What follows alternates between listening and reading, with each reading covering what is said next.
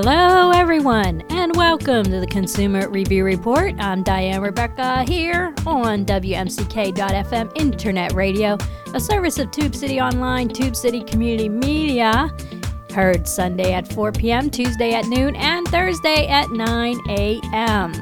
Podcasts of these shows are available on WMCK.FM slash CRR, iTunes, Google, iHeart, Spotify, and Spreaker.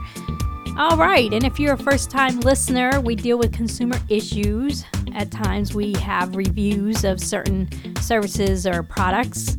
Um, we'll talk about the facts of some products or services. And if you have any ideas on any products or services you would like to hear on the show, you can email me at Consumer Review Report at gmail.com. I'm also on Facebook at Consumer Review Report and on Twitter at CRR in McKeesport.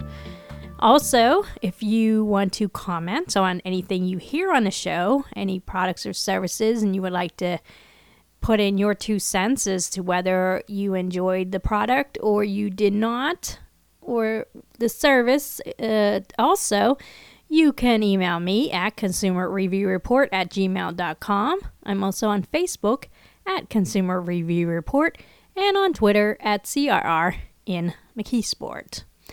All right, so here we are, another show.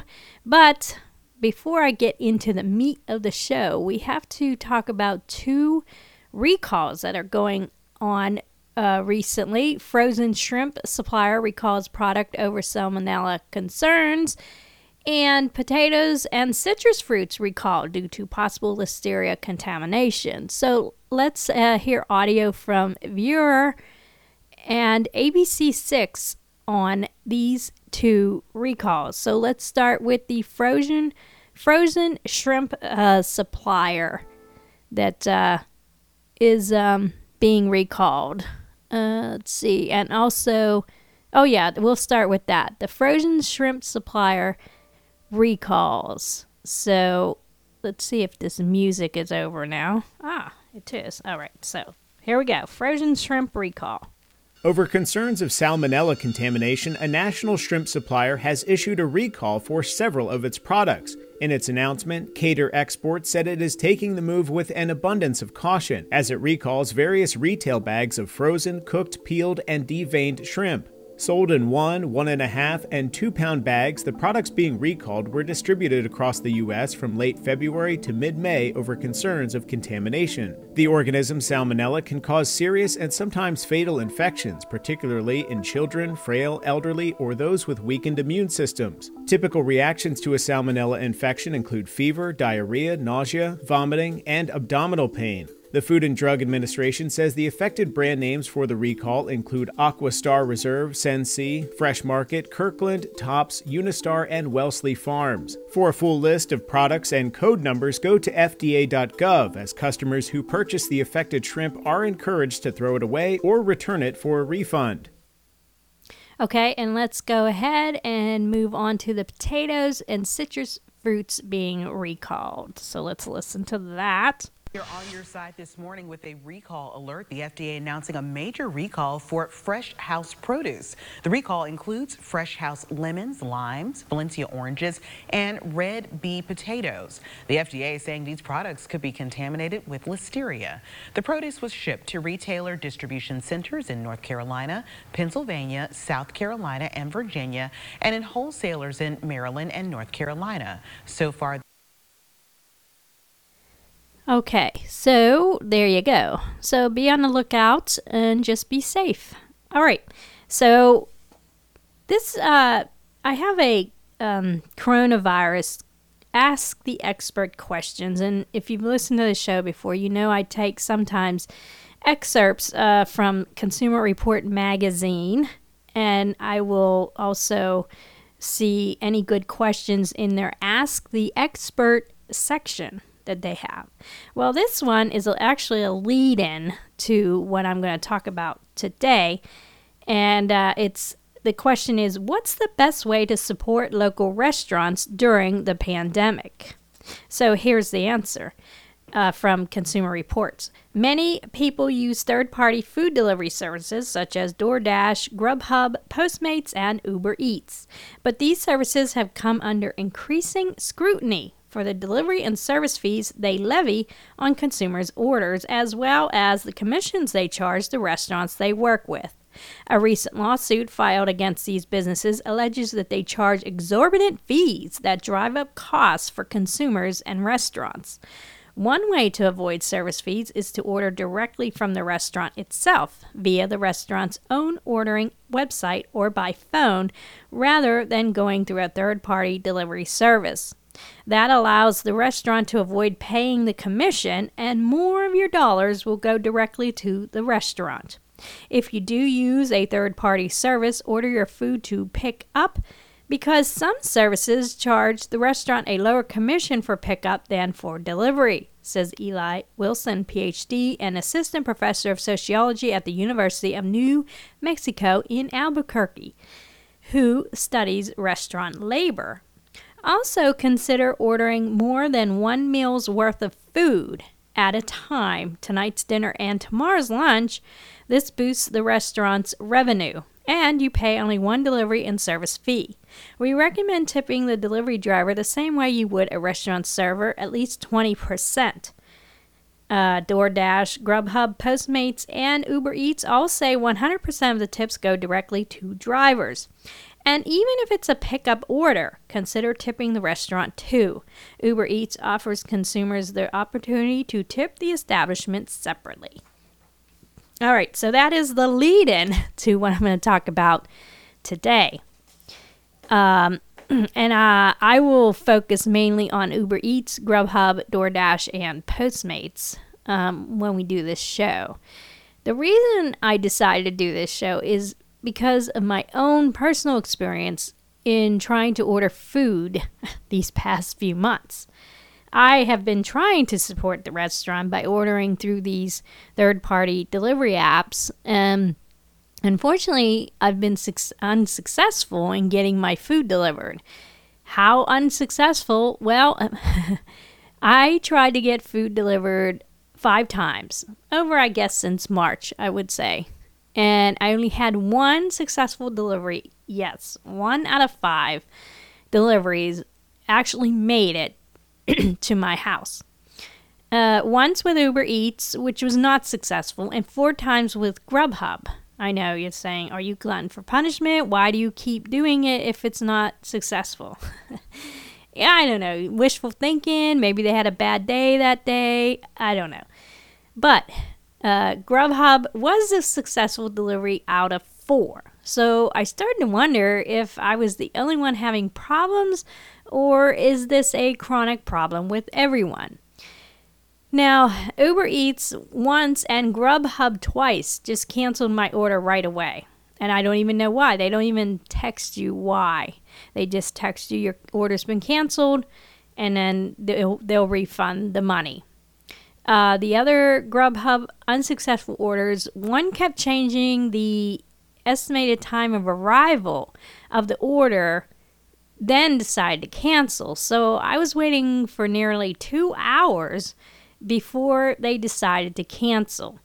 The other unsuccessful order, the driver called me and left a message saying the restaurant was having problems processing the order and to call back for some reason or other. Now, the driver calls with an out of state area code, so I didn't pick up. I never pick up if I don't know who it is, and I'm definitely not going to pick up if it's an out of state area code uh, unless it's somebody that lives out of state that I know. Now, I never called the driver back because I just didn't want to expend the energy to try to get this order delivered. I figured that's their job to expend the energy since they're getting paid for it. So, a couple minutes after he left the message, I got a text saying the order was canceled. So, another unsuccessful delivery. I must say, though, that I always got refunded with no problems from both Uber Eats and Grubhub, so that's a plus. At least I didn't have trouble getting my money back.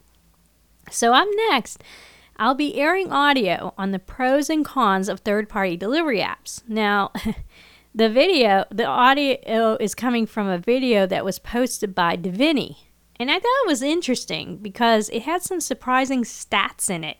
For example, what percentage of drivers admit to eating a portion or taking a bite out of a meal delivery?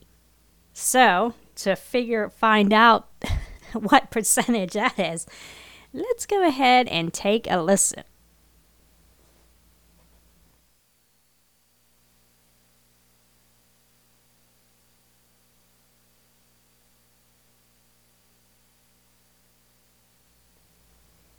Okay, so we're having a little bit trouble starting this. All right, here we go. In the old days, if you wanted to order something to go, you had to actually get on the phone and talk to somebody on the other end of the line to place an order.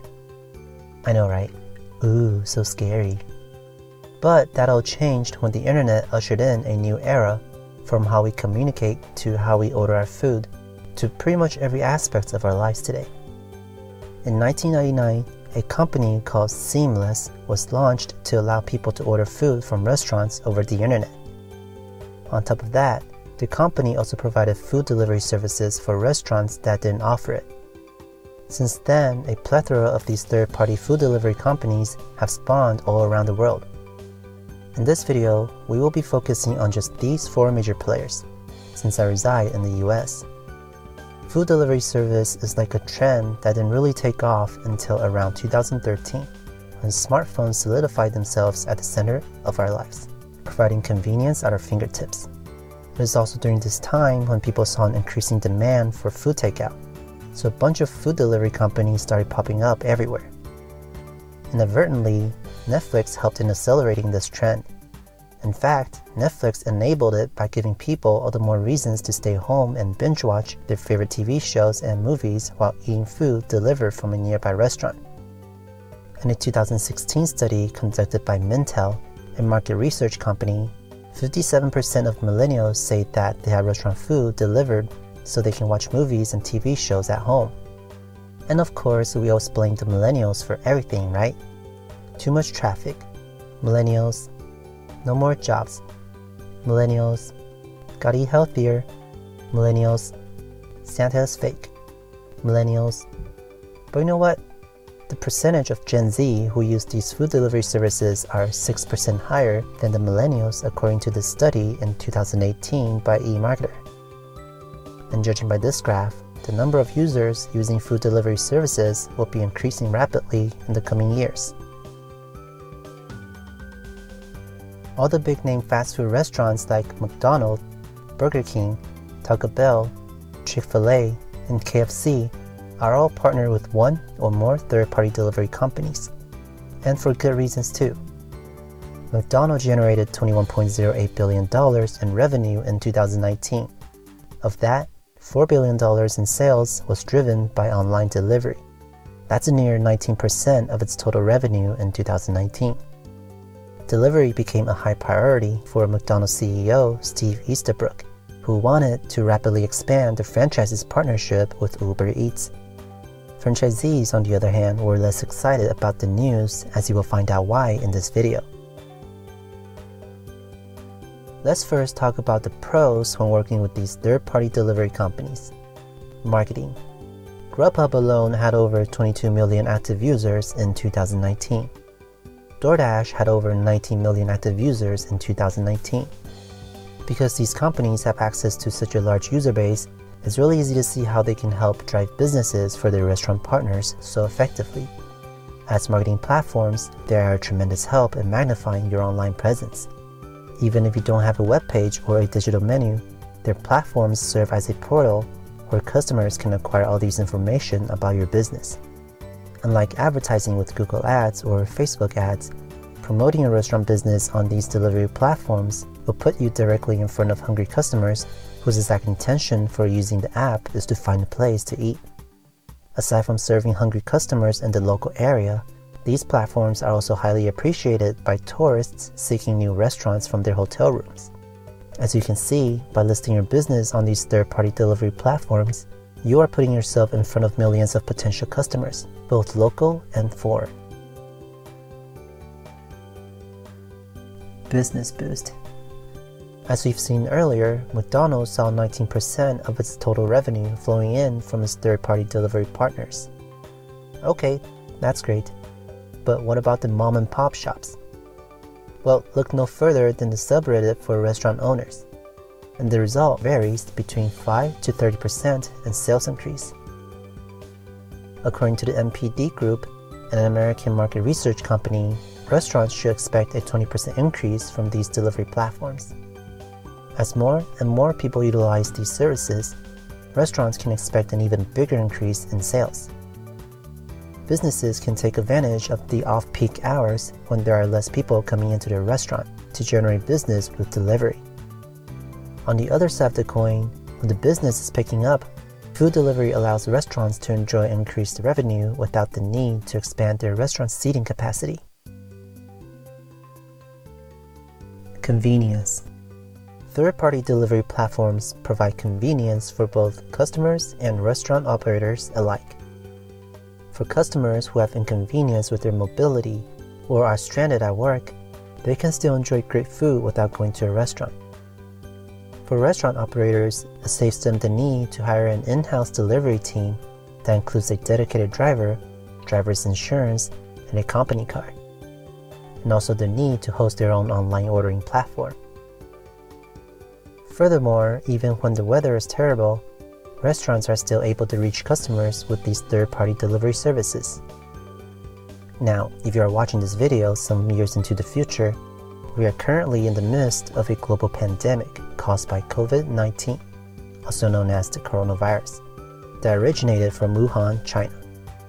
As of March 2020, there are over 670,000 reported cases and over 30,000 deaths.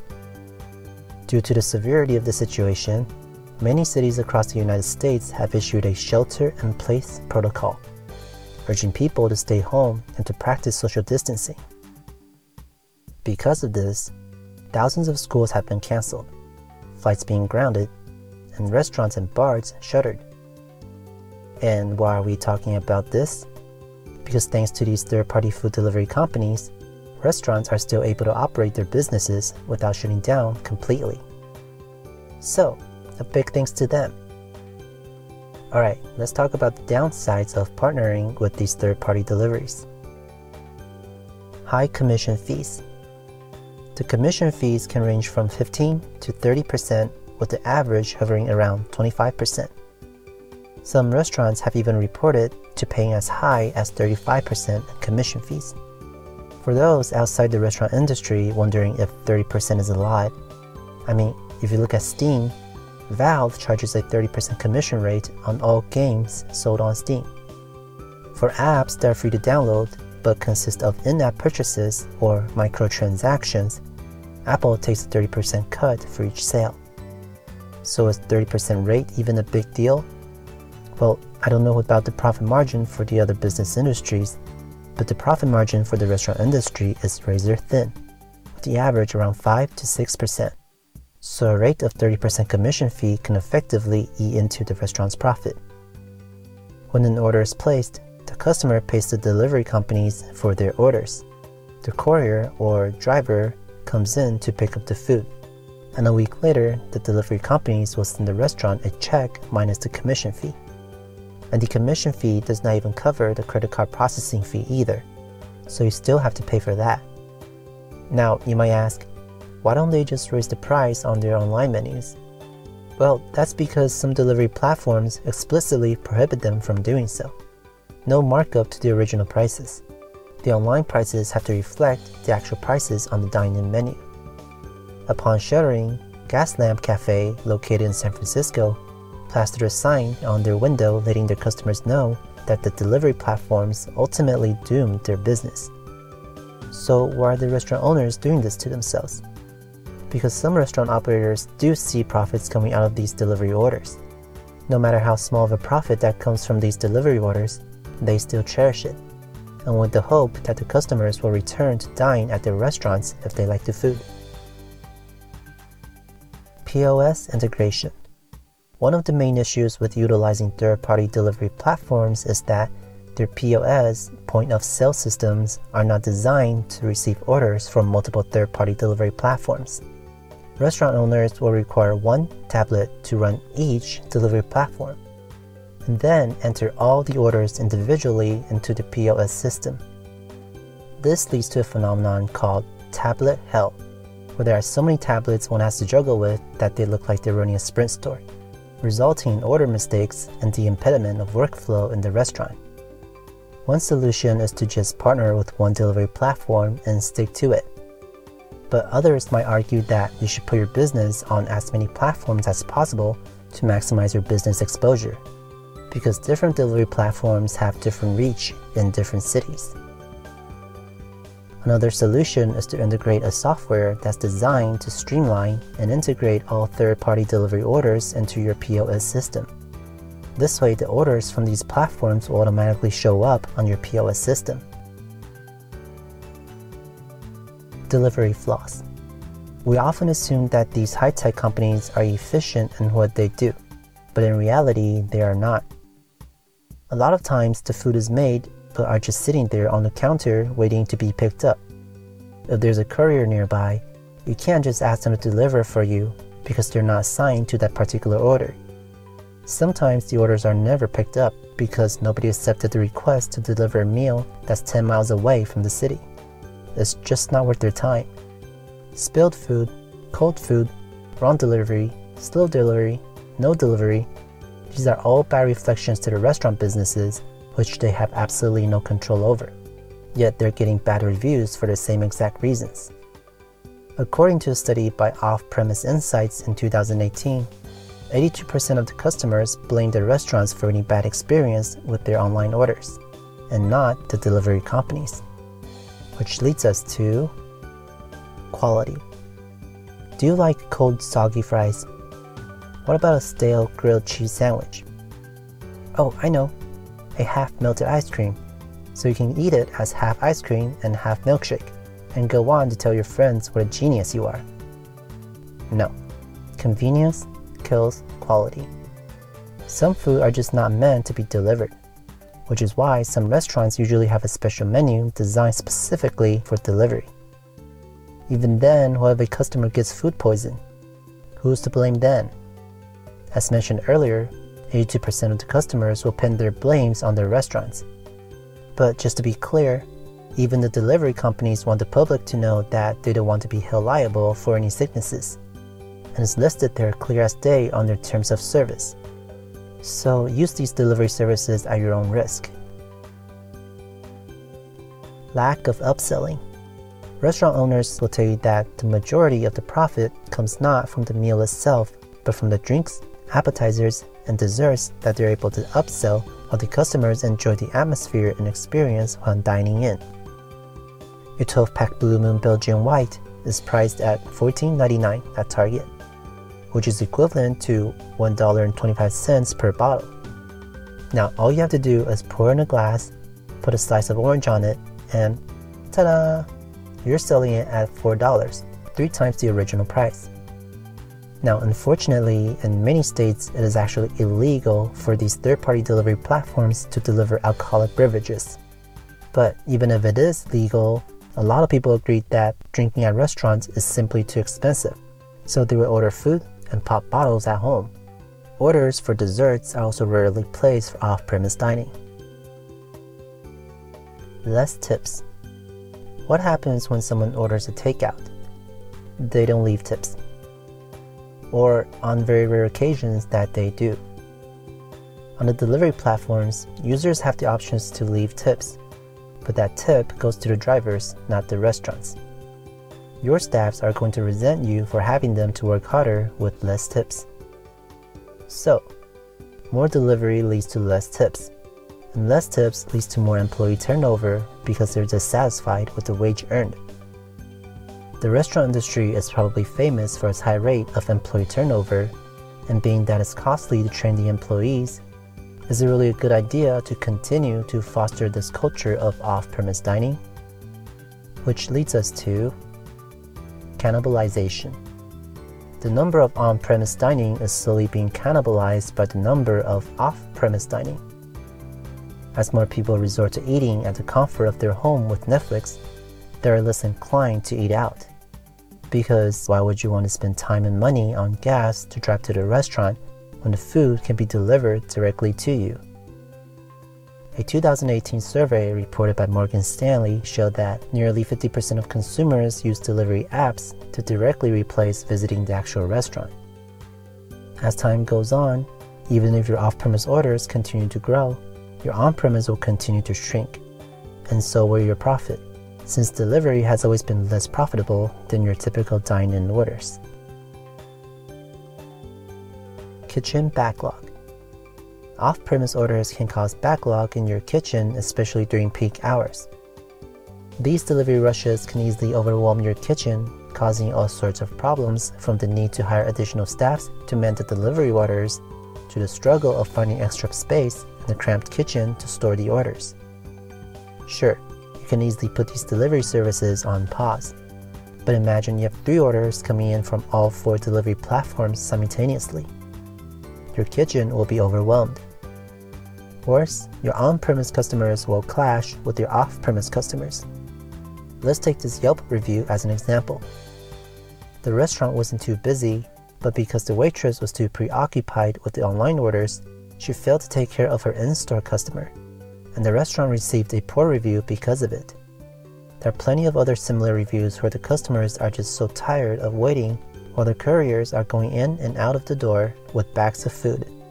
And this makes the customer question why do I bother come out when I can stay home and order delivery instead?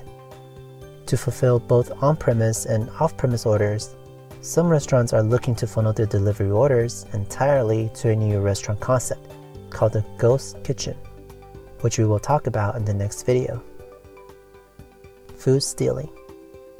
Did you know that around 30% of the delivery drivers admit to taking a bite of the food they're supposed to be delivering? In a 2019 survey conducted by US Foods, an American food service distributor, 54% of the 500 food delivery drivers surveyed admitted to being tempted by the smell of the customer's food, and 30% of the drivers confessed to eating it. Now, 30% might not sound like much, but that's like 1 in 4 people. If you search it up on YouTube, you can find a lot of these disturbing videos. This is why some restaurants now place tamper evidence stickers on the food packaging to ensure that it's not tampered with. But only a few restaurants actually do this. Shady business practices. Oh man, there are so many lawsuits surrounding these third party delivery companies that I'm not even sure where to start. You know the saying that money is the root of all evil? Well, I tend to disagree with that because money can be used to do good too. Mark Twain said it best that the lack of money is the root of all evil. It breeds greed, and greed is what underlies most of these sketchy business practices. It might come as a surprise to you, but the majority of these third party delivery companies are operating at a loss. So they need to find ways to appeal to their investors, ensuring them that the delivery business could turn to profit. Let's start with DoorDash's internal struggle with its own drivers. In 2019, DoorDash faced a class action lawsuit over its tipping policy. Apparently, the company was subsidizing its drivers' base pay with customers' tips. What this means is that DoorDash is pocketing your generous tips to pay its drivers. For example, if a driver gets paid $8 for delivery and the customer tips him $3, the driver is still getting paid $8, not $11. Here's how it works the driver is guaranteed an $8 payment, and if the customer did not tip, then DoorDash would have to pay the driver $8 total. However, if the customer tipped $3, then DoorDash only has to pay $5 to make up for the difference. Of course, this caused a lot of uproar across all the third party delivery platforms, and DoorDash has since changed its controversial tipping policy. The tip will now be added on top of the base pay. Delivering without consent. When I first learned of the complaints from restaurant owners that couriers suddenly started showing up delivering food for them without their consent, I was baffled and wondered if this practice is actually legal. Hundreds of restaurant owners have filed complaints that Grubhub DoorDash and Postmates have added their business to their delivery platforms without their permission, and they're left wondering if they should fulfill the orders or not. This leaves the restaurant and customers confused and frustrated, and might even lead to bad online reviews. But the truth is, they have never received any order confirmation because they were never partnered with the delivery platforms. As it turned out, this wasn't just an issue small independent restaurant owners had to face. The problem had escalated to the point that in 2015, DoorDash was facing litigation from In-N-Out Burger, one of the biggest fast food restaurants in California. In 2014, In-N-Out sent a letter to DoorDash demanding them to stop using its trademarks and delivering its products without its authorization. Because for a fast food chain that always prides itself for quality food, it's concerned about the quality of its food once it's out the door. At first, they stopped. Then the service resumed after a few months. So in 2015, In-N-Out filed a lawsuit against DoorDash. Postmates pulled a similar stunt when it was still just a new startup company back in 2011. Chipotle sent a cease and desist letter to Postmates, but Postmates ignored it and continued with the delivery. In 2018, Chipotle caved in and partnered with Postmates, DoorDash, as well as Uber Eats. Now, do you want to know why these third party delivery companies are so aggressive in adding restaurants to their platforms? I'll tell you why. It's because most of these companies have yet to turn a profit, and they're trying to prove to their investors that they're continuing to expand their platforms to regain the market share. One might assume that big companies like them who are worth billions would also make billions in profit. Well, that's simply not true at all. They just have a lot of other people's money to burn. In 2018, SoftBank Group invested $535 million in DoorDash. And DoorDash used it immediately to expand from 600 cities to 3,000 cities. It doesn't matter if the business is profitable or not, DoorDash is claiming lands by using these investments to expand their business. Grubhub was founded in 2004 and was one of the early pioneers in the field of third party food delivery and was the leader in its field.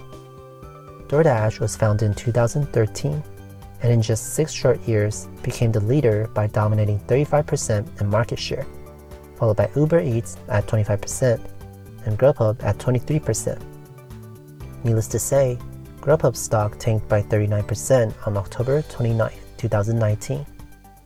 In a letter to investors, Grubhub emphasized that the food delivery business has always been and will continue to be a low margin business the main source of profit comes from advertising on their app and website.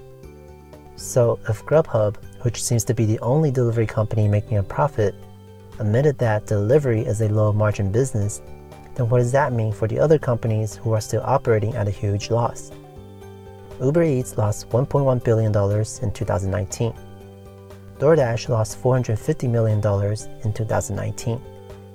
Postmates lost $75 million in 2017. In an effort to regain market share, Grubhub spokesperson said that the company is adding non-partner restaurants so we will not be at a disadvantage compared to any other food delivery platforms. On a separate instance, the company also claimed that by doing so, it's providing restaurants with more businesses, and that will without hesitation remove any restaurant who reaches out to us and doesn't want to be listed on our marketplace. Aw, thanks. Postmates claims that technically it is doesn't explicit partnerships from restaurants by saying that we're a pickup service representing the customer, we're a night delivery service representing the restaurant. There's a big difference. So clearly, their interests are not with the restaurants. DoorDash and Postmates, now valued at $13 billion and $2.4 billion respectively, are plowing money into free deliveries and discounts to attract new customers further intensifying the competition. As you can see here, these are the promotions I've received from Postmates within just two weeks. So now they're off to a race to add as many restaurants as they can to their platforms, even if the restaurants did not sign up to be part of their listings. Because for too long now, they have been living largely off of investors' money. And now the investors are seriously questioning about the profitability of this industry. Price inflation. So far, we've learned that delivery drivers and restaurant partners have both been screwed by these third party delivery companies. Hmm, let's see who else can get screwed over. Oh, how about the general consumers? Some customers are shocked to see that they're being charged more for ordering online. For example, in 2015, the owner of the Lila Steaks suddenly noticed there were orders coming in from DoorDash, with whom he did not partner with. When he went to DoorDash's website, he was surprised to see that the price for his classic cheesesteak was listed at $16, while he normally sells it at $11 in store. This could cause some unwanted friction between the restaurant and the customers, as this misunderstanding can lead to confusion and the perceived greed for the restaurant business. Grubhub faced a similar backlash from customers when the company was slapped with a lawsuit back in 2009 for setting some restaurants' menu prices higher than the prices offered in store. Restaurant owners were livid because not only were they unaware of such price inflation, they didn't even get a cut of the profits. Now, it is possible that some restaurants raised the prices on their digital menus intentionally to compensate for the high delivery fees. But as mentioned earlier, companies like Uber Eats strictly prohibit any markups. Some restaurant owners do it anyway, so they won't get cannibalized by their online orders. Even though these third party food delivery companies have been around for a while, the delivery business is still very much in its early stages. I think eventually these delivery companies will become more flexible with the pricing for online orders and allow restaurants to name higher prices on these platforms because, based on the current business model, nobody's winning. Both the restaurants and the delivery companies are bleeding profits. Something's gotta give, and it will be the customers who will pay. If they want the luxury of having their food delivered to the comfort of their home, they should also pay a premium for that convenience. Grubhub domain fiasco. As we enter the second decade of the 21st century, it's becoming increasingly important to have an online presence. Whether we like it or not, having a digital entity is very crucial for a business success and brand awareness. Imagine a tourist coming into your city and looking up the web to search for a place to eat. The first thing they do before visiting your establishment is probably to look through your menu, so you will need to have a digital menu. Let's take this seafood restaurant for example, the City Fish. Here you can see that the restaurant's main web page is all the way down there on the fourth and fifth search result. And if you look to the right side on the Google Knowledge panel, you can see that Grubhub, Seamless, and DoorDash are all vying for attention to acquire this restaurant's business with their delivery services. Let's take a look at another example. Swad Indian Cuisine. Not bad. His Facebook pages showed up on the third and fourth search result. But there's just one problem here. Its official restaurant homepage doesn't show up until the third page on Google search result. And before that, it was bombarded by Grubhub, DoorDash, Postmates, and Uber Eats. Imagine if this restaurant doesn't have a Facebook page and has its own in house delivery team. People wouldn't know that. They would just click on the delivery platform they're familiar with, and that's a 30% cut into your revenue. Now, if you notice, the first web link to both of these restaurants point to our website called menupages.com. Menu Pages was acquired by food delivery company Seamless in 2011. And Seamless was acquired in 2013 by, you guessed it, Grubhub. Clicking on delivery will allow your orders to be fulfilled by Grubhub with a 15 to 30% commission fee. Now, do you see why it's important to have a solid online presence? These delivery companies are constantly looking for ways to insert themselves into your business. Now, let's say you've had enough being pushed around by these big companies, and you never got around to making a website for your restaurant business. So you decided that today is the day to take that step before you disappear into the internet forever. Well, guess what? You're probably going to have a hard time registering a domain name for your website. In 2019, Grubhub was accused of cyber squatting by buying up more than 23,000 domain names for the restaurants listed on its platforms. These fake websites were created to direct traffic away from the official sites, in an effort to siphon their business toward Grubhub. What's worse is that Grubhub bought these microsites or shadow pages without their restaurant partners' consents. Let's pretend that I have a restaurant called Taco San Jose because I live in San Jose and I want to name my website tacosanjose.com.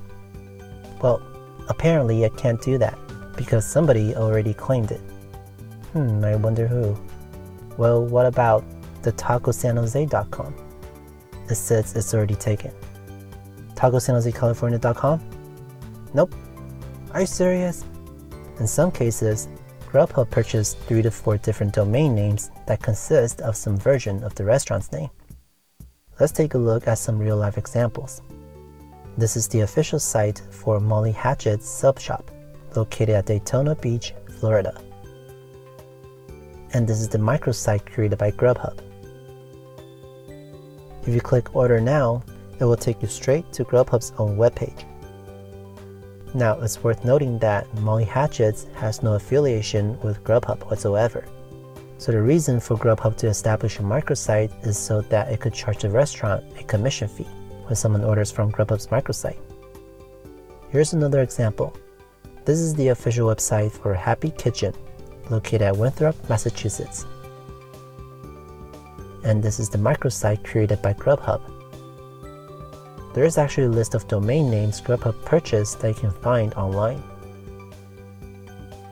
Now, is it legal that Grubhub is squatting on these domain names? According to Grubhub's terms of service, it is actually perfectly legal for them to do that. But in general, cyber squatting is illegal, at least in the US, when your intent is to profit from somebody else's trademark. And lastly, Grubhub, Yelp, Call Charges lawsuit. Yelp is an online business directory.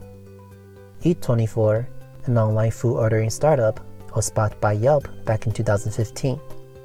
In 2017, Grubhub acquired Eat24 from Yelp, so the two form a very special relationship. Normally, when you search a business up on Yelp to place a call, there's only one phone number.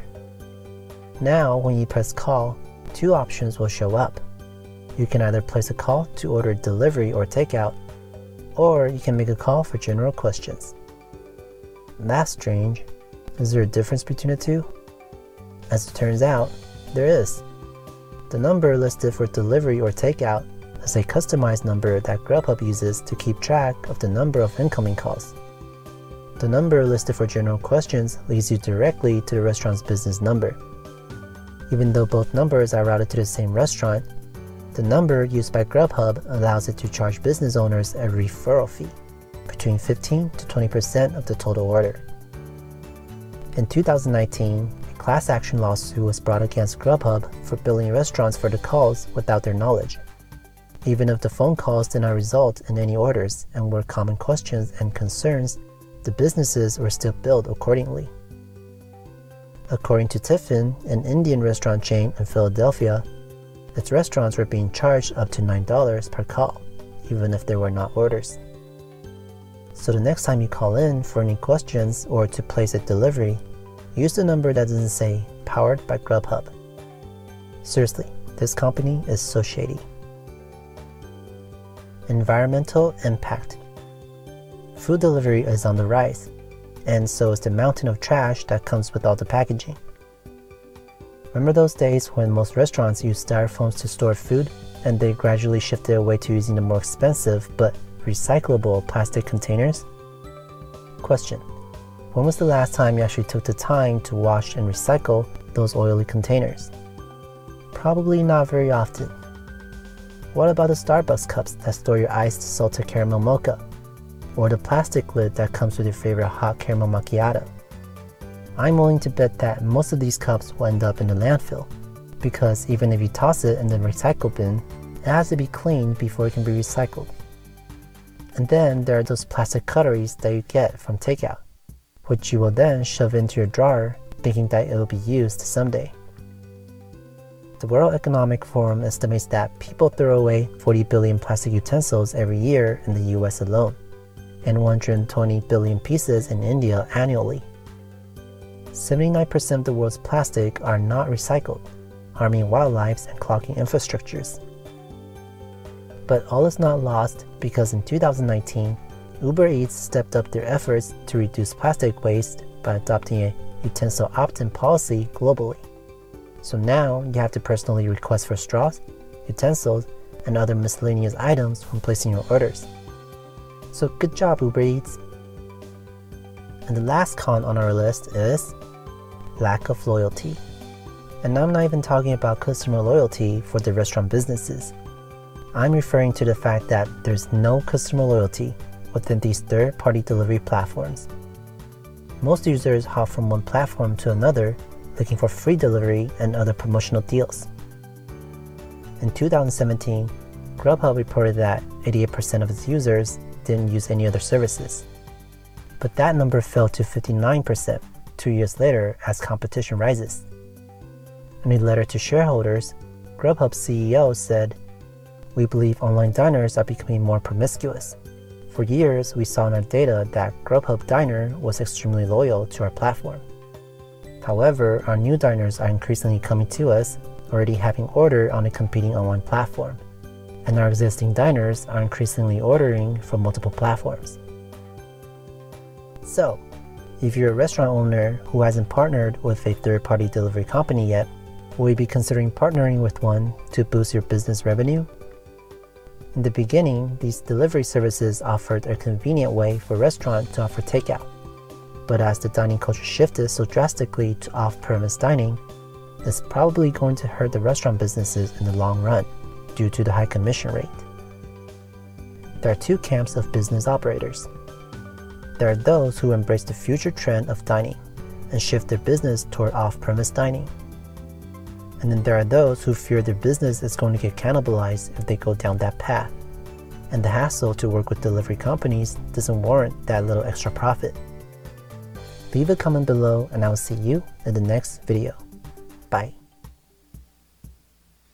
All right, so that is very eye opening. And I think uh, from here on in, I'll just deal with the restaurants because ah, all those stats were a little bit eye opening as far as, you know, you don't know what's going on behind the scenes when you just want your food delivered.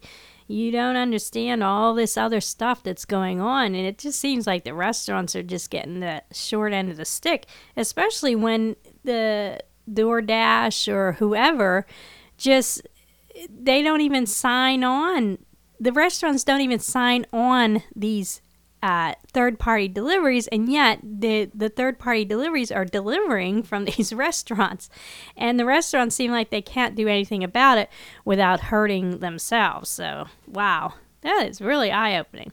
But, anyways, I have some stats of my own.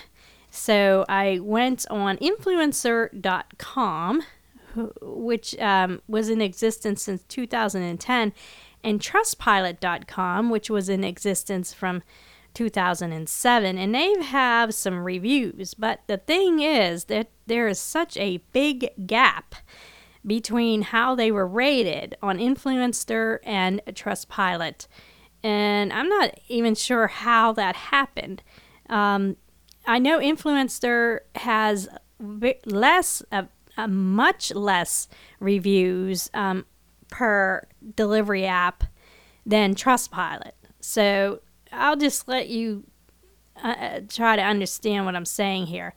Influenster, okay, so let's start with DoorDash. Influenster.com had 4.3 stars out of 130 reviews for DoorDash, and that's pretty good. But Trustpilot.com, they had 4,296 reviews. And that was rated 1.2 star, which is rated bad according to Trustpilot. You see how different that is? You have good reviews on Influenster for these delivery apps, but Trustpilot, who has way more reviews written, has a, has generally uh, been bad ratings for these delivery apps. Now, I went to the Better Business Bureau and the customer complaints summary.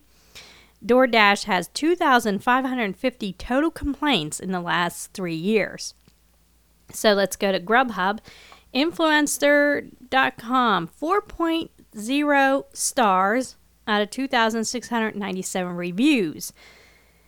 That's not too bad, but Trustpilot had 9,160 reviews and they give the uh, rating 1.9 stars, which is a poor rating, which is poor is better than bad. And actually, Grubhub did the best with Trustpilot, but DoorDash did the best with Influenster. Now, as far as Grubhub is concerned and the Better Business Bureau, they also did pretty well uh, at 841 total complaints in the last three years well, compared to 2,550, 841 isn't all that bad. All right, let's take a look at Postmates. Uh, Influenster rated them 4.0 stars out of 2,595 reviews. um, and Trustpilot, out of 1,734 reviews, 1.1 star, which is a bad rating. And so I can't understand this difference of ratings. Like, why is it way up in the fours on Influenster, but way in the ones for Trustpilot? I, I couldn't figure that out. I tried to look at look at it, but I, I couldn't I couldn't understand it. I thought, well, maybe you know Trustpilot was a lot uh, around a lot more than Influenster, but not really. They were only around three years before Influenster, so this is a puzzle. But, anyways, for Postmates, uh, Better Business Bureau customer complaints summary 1,940 total complaints in the last three years. All right, so Uber Eats, uh, Influenster.com rated them 3.0. They actually did the worst as far as Influenster.com is concerned. That was out of 418 reviews. And then Trustpilot.com, out of 13,952 reviews, 1.1 star bad. That's 13,952 reviews. That is a lot of reviews. And to still not get over 1.1 star. So, I if anybody knows why there would be such a big difference between Influenster and Trustpilot, please let me know. You can get in touch with me, email uh, consumer review report at gmail.com. Now, as far as the Better Business Bureau customer complaint summary for Uber Eats, because Uber Technologies offers a lot of different services like food delivery and passenger rides. Under the Better Business Bureau, it's under one umbrella of Uber technology, so I could not get stats on just Uber Eats because the complaints, if there were any, were on all their different services. Not only the food delivery, but the passenger rides. So they are lumped in one big pile, and I can't tell you what just Uber Eats, how they fared. And I'm still puzzled though by the disparity uh, between Influenster reviews and Trustpilot. But I think I would go with Trustpilot because it seems like they have the most reviews. I mean, uh, they have like thousands of reviews where in some cases Influenster only had like hundreds of reviews uh, let's see. Well, maybe that's not even true. Yeah, I guess so. Uber Eats was 418 reviews, and uh, DoorDash only had 130 reviews. So, if I had more time, I would try to figure out why there's such a big difference between Influenster reviews and Trustpilot. But there you go. It's a this was an eye-opening episode on uh, Grubhub and all those third party delivery apps. You know, you don't know what you're dealing with. You just want the convenience, but you don't know what's going on behind the scenes for sure. All right. So if you have any comments or questions on what you just heard, um, you can email me at consumerreviewreport at gmail.com. I'm also on Facebook at Consumer Review Report. and on Twitter at CRR in McKeesports. Also, if you have any ideas of any products or services you would like to hear about on the show, you can also email me at consumerreviewreport at gmail.com. I'm also on Facebook at Consumer Review Report, which, by the way, I do post recent recalls and any scam alerts. You can go to my Facebook page at Consumer Review Report. I'm also on Twitter at CRR in McKeesport. So, this is the Consumer Review Report on WMCK.FM, Internet Radio, a service of Tube City Online, Tube City Community Media, heard Sunday at 4 p.m., Tuesday at noon, and Thursday at 9 a.m. I'm Diane Rebecca, wishing everyone a safe and good week.